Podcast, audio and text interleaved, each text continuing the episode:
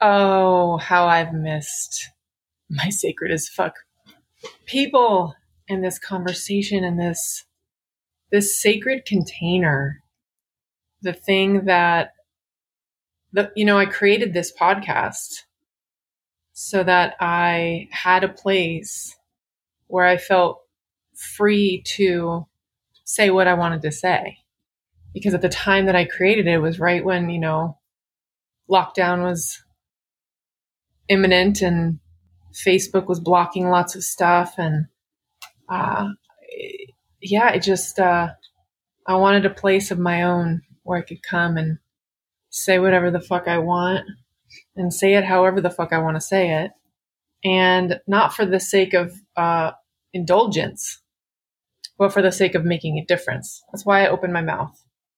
Why I open my mouth is because I hear something or see something or feel something and know that if there's a there's a there's a calling, there's a pull within me to address it, to say something, that I'm meant to do that.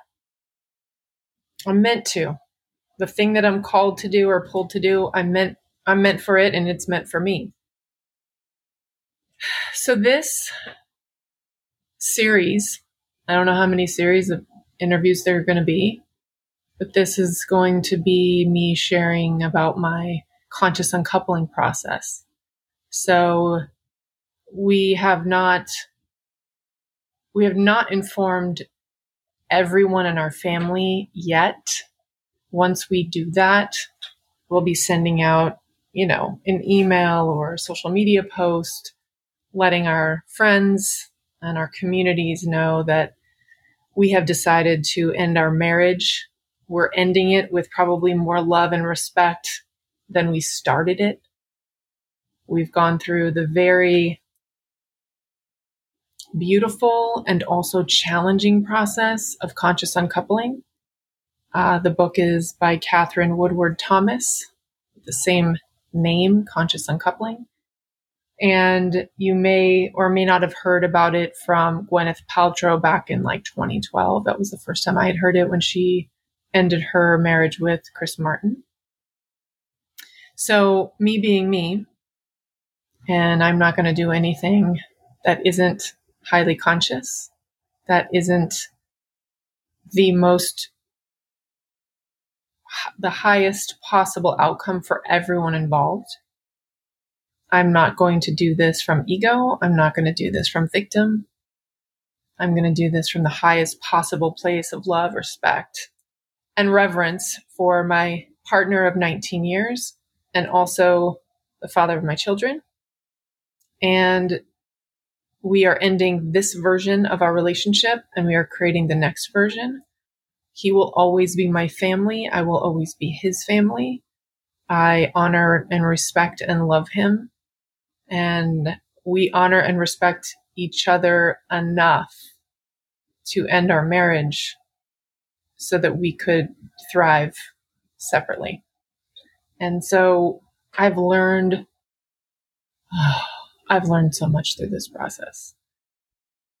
There were moments when I was going through it, which I'll be sharing more and more about, about, about the process. Um, just to give you insight into it, I highly recommend that anyone thinking about ending a, a relationship, a significant relationship like a marriage, go through this process this was the hardest thing that I think I've ever done, and the most rewarding, and the most impactful, and the most loving, and the most respectful. It, there were moments when I wished that I could have just been angry at him and blamed him for everything because it would have been less heartbreaking. It's heartbreaking to end a relationship from a place of love. It's heartbreaking because it feel it it feels like when you do the work, what's required of this process is for each of us individually to do our own work, to heal some inner wounds, some to recognize and acknowledge some traumas from our past, some patterns that we had developed. I saw things that I thought I had already dealt with. I saw things newly. I'm always going to be a student. I'm never going to get to the peak of any mountain. I'm never going to get to the top and go, I made it. I know all the shit there is to know. I'm never going to have any heartache and it, life's going to be easy. That's not my journey. I'm not saying life life is easy when you're when you're awake. Just put it that way. Life is alive and full and authentic and real when you are fucking conscious. When you do your own goddamn work, when you stop blaming other people for shit, when you take good hard looks in the mirror over and over and over and over again, we never get to the top. We never get to the top. So I wanted to start talking about it. I probably won't release this episode until everyone's been informed.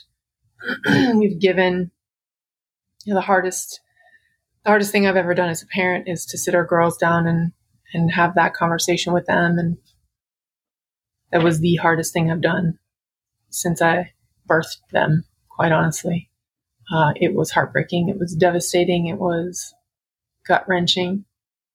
And doing it in this way, where we, you know, are aligned and we're coming from a place of love and respect, and there isn't any bad mouthing anyone. There isn't any villain. There is no one wrong. Um, it's harder. It's harder. It's harder to sit on the couch that you've sat on for, you know, I'll do math, 15 years with your, with your husband and, and tell your kids that you're, you're getting divorced. It takes so much courage. And, um, I highly recommend the path of highest, highest consciousness in any part of life. In any part of life.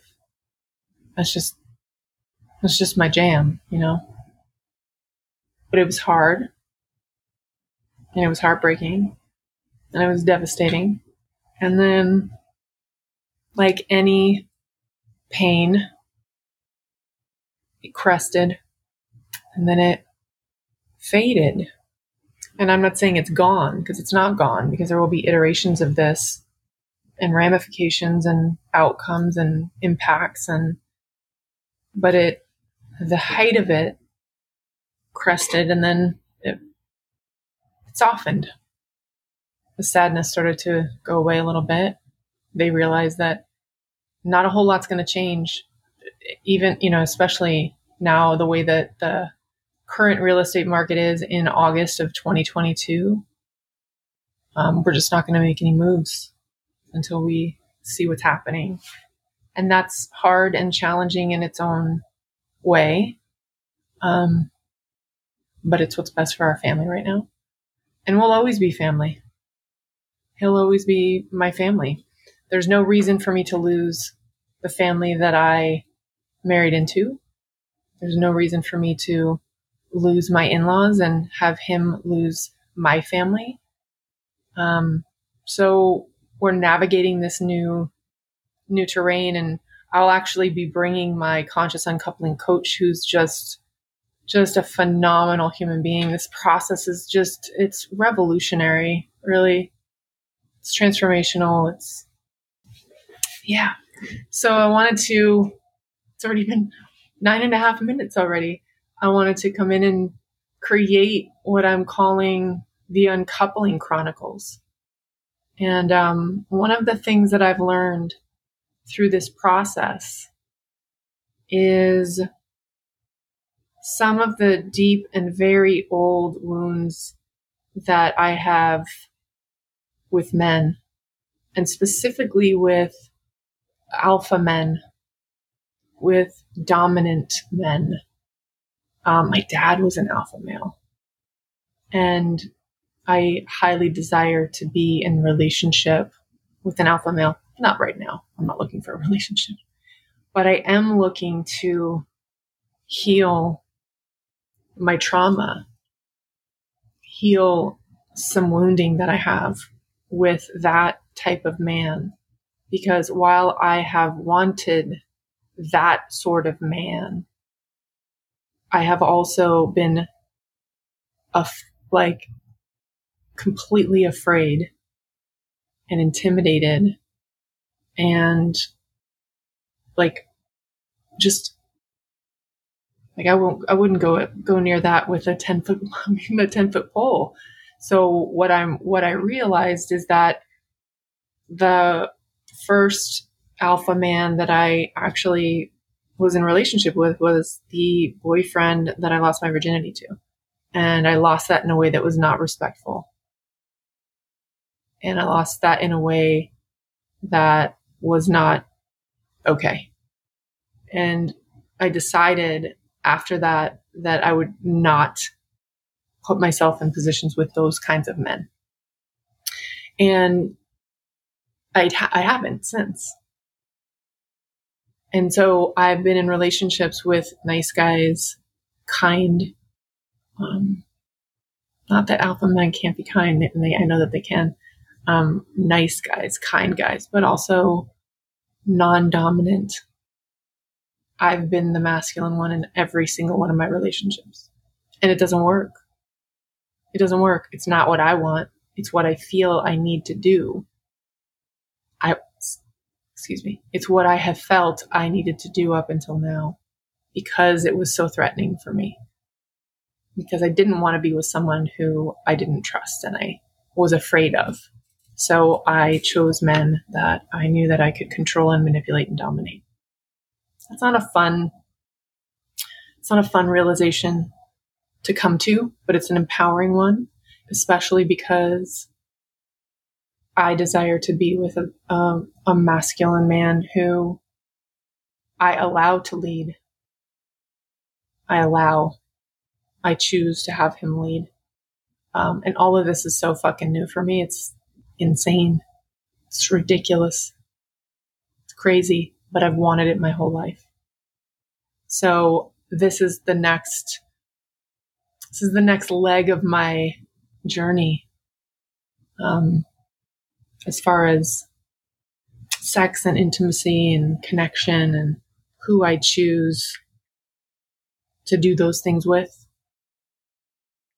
And um, yeah, just seeing just this massive pattern of choosing men that I was either older than or more educated than or had a stronger personality than or had my shit more together than like I was always, I always put myself in positions where I was being, I was leading in the relationship.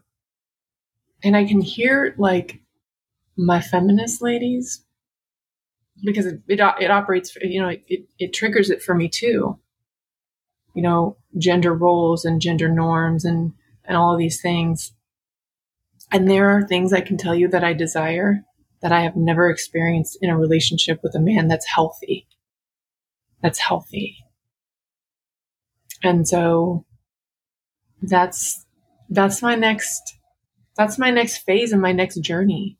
What, you know, what would it look like for me to be soft and vulnerable and open and trusting? Did I already say feminine? to not, to not dominate to not control, to trust. And even as I say these words right now, it's August 8th, it's 8 8, 2022. It's the Lion's Gate today. I'm like, what the fuck are you saying? because it goes against all of the ways of being that I've established in my life. And what I'm what I'm understanding is that my relationship with men, that untrusting, controlling, I'm going to dominate you, you're not going to dominate me. I say how this goes, all of that has gotten in the way of my life in other areas, like in my business, receiving, receiving money, abundance, clients. I know that there's a connection, and this is like my I just I get to discover this because this is this is super fun. Super fun, I said. Oh my god, so super fucking confronting and challenging. And today is the, was the first day of my new program called the Threshold, and it's a four week program, and it's all about you know having the courage to take the next step into something new or big or different or scary. You know, we we we're on the edge of a precipice. We're on the, the precipice or the edge of something, and we want to make decisions and choices and, and take actions to move forward in our life. So that's what the program is is is teaching. And today was session one, and it was all about our relationship with death, our relationship with fear. What do we do when we're confronted by something that is threatening or or that we're afraid of?